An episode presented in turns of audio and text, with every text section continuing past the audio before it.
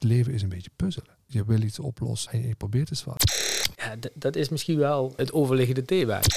Maar ik, ik weet inmiddels niet meer of ik jullie nog wil horen. Oké. Welkom bij de podcast van Courageous Teaming. Een podcast over kiezen van moed en werken in teams. Met Ewout, André en Patrick. Normaal doen we een belofte iedere podcast. We hebben de vorige keer gehad over Five Lines a Day. Jullie nieuwe boekje. Maar dat klinkt een beetje denigrerend, maar het is echt een lekker klein boekje dat je bij je kunt steken. Five Lines a Day. En ik ben benieuwd wat in het boekje staat waar we het over willen hebben. We- we- Weet je wat ik een super gaaf moment vond? We hebben vorige week met een grote groep, 45 mensen, en daar hebben we het voor het eerst gebruikt en uitgereikt. En het moment, kun je die man eruit? eh? Nee, kijk, dit is een podcast en er zit alleen maar audio natuurlijk in. Ja. Maar als we dit op video zouden opnemen en ik zou jou filmen, André. Je hebt die koptelefoon alsof je André van Duin bent. Maar goed, het maakt niet zo heel erg veel uit. Maar Ewout vindt het heel grappig. ik wil jullie ook nog kunnen horen, dat afsluiten. Dat vind ik, vind ik maar niks. Je hoort ons toch gewoon door het. Nee, maar dit, is, dit, is, dit, is, dit is zo afgesloten. Maar ik, ik weet inmiddels niet meer of ik jullie nog wil horen. Oké.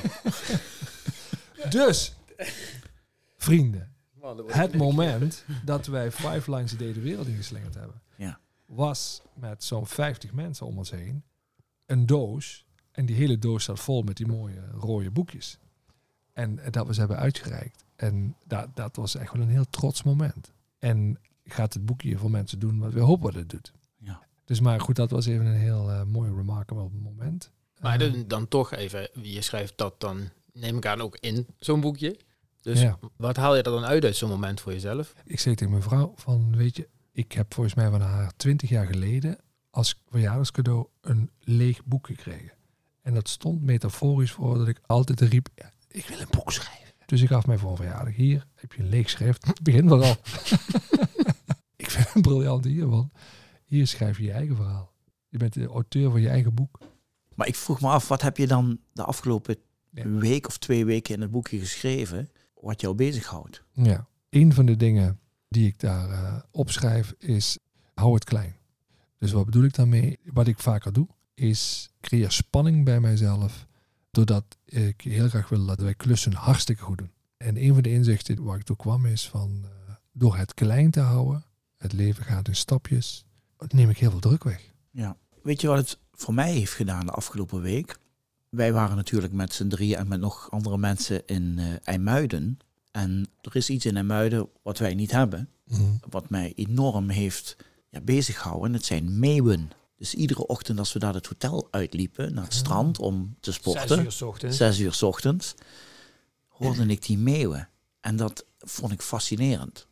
Wat ik ook fascinerend vond, was de stank van Tatersteel, maar dat is weer iets anders. En dan kom je thuis en dan heb je geen meeuwen en dan doe ik niet sporten. Dus ik moet iets vinden weer om dat in te gaan. Dus jij werd je gewaar. Ik schrijf de gegeven moment geleerd, maar jij kunt ook van gewaarworden opschrijven van dit word ik gewaar en dit doet het met me. Ja, precies. Fantastisch. Wat had jij, eh, Ewout? Toen ik vanochtend door het boekje heen bladerde van de dagen die ik heb opgeschreven, sprong er één moment echt uit. En dat linkt naar wat jij net zei. Dat is dat moment dat we in IJmuiden waren. Nou, wat ik daar weer eens ervaren heb, is wat het is om echt met een team een prestatie neer te zetten. Om nou, iets heel moois samen te realiseren. André en ik werken meestal met z'n tweeën. Dan heb je het gevoel dat, nou, misschien wel wat André net zei, altijd die druk op je schouders ligt. Dat je altijd aan moet staan. Dat je eigenlijk alles zelf goed moet kunnen doen.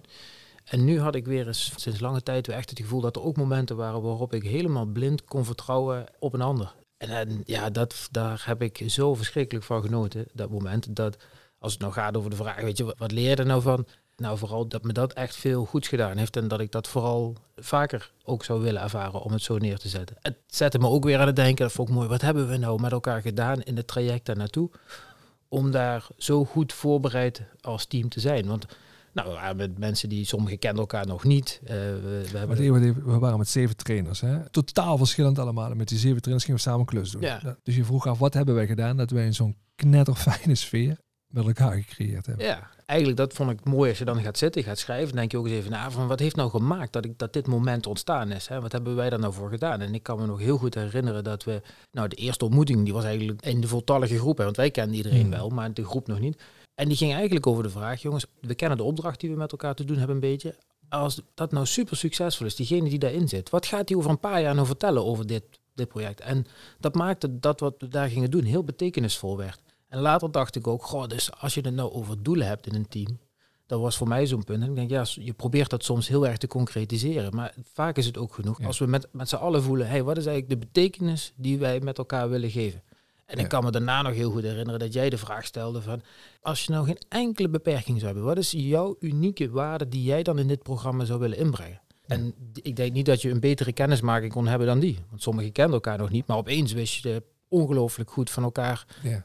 waar, waar je elkaar op kon inzetten. En bij Patrick was het, we hebben hem gevraagd, wil je coördinator zijn van het script, wat we gaan doen in dit programma. En dat was ontzettend fijn, hè? dus dat, dat, dat soort dingen. Je zei chef trouwens, niet ja, coördinator, chef. Het vind ik toch net Ja, iets... eh, dat is een ander inzicht dat ik gekregen heb. Ik denk dat we leidinggevenden, in het boekje heb ik dat opgeschreven, een andere titel moeten geven. Ze zijn coördinatoren, voor mij veel meer. Het is een rol, maar niet een baas. Dus maar dat moet ik even aan denken. Ik mag even terug naar het boekje. Dus eh, toen wij met die groep van 50 aan de slag waren, hebben, we, hebben ze ook heel veel spannende dingen laten doen. Hè? Eh, ervaringsleerdingen. Een van de dingen die ik opgeschreven heb op een dag was van, er is geen enkele cognitieve oefening die voor zoveel binding tussen de deelnemers kan zorgen als dit soort ervaringsleeroefeningen. En dat was weer een moment.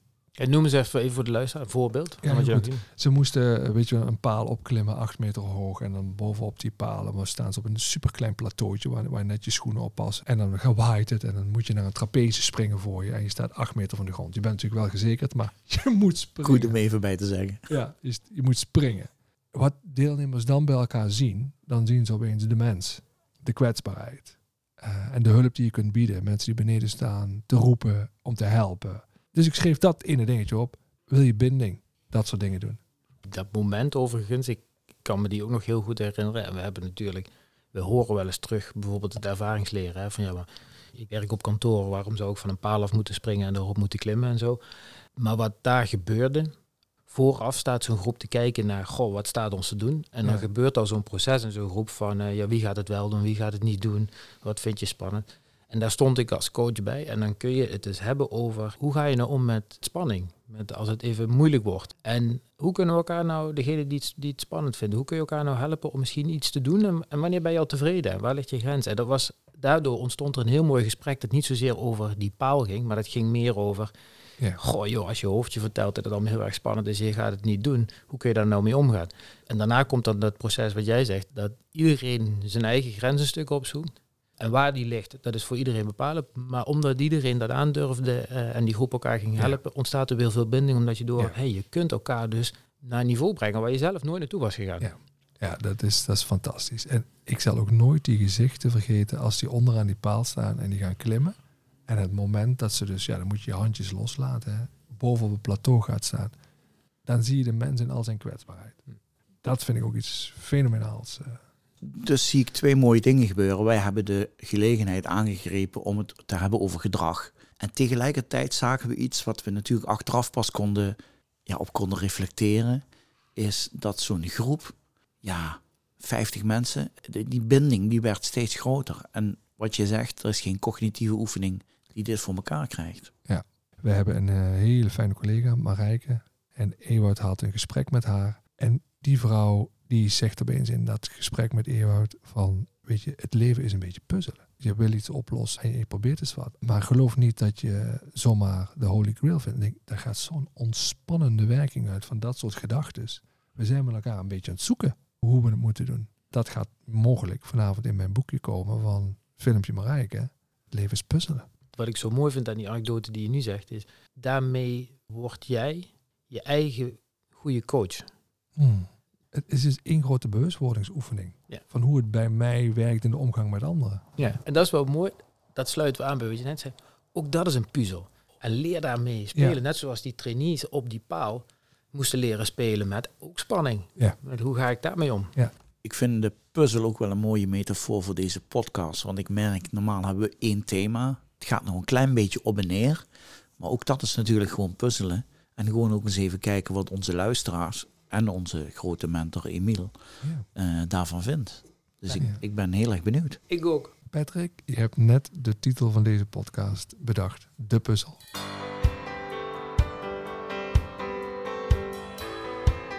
Ga voor meer informatie over Courageous Teaming en het werk van Ewout en André naar www.courageousteaming.com.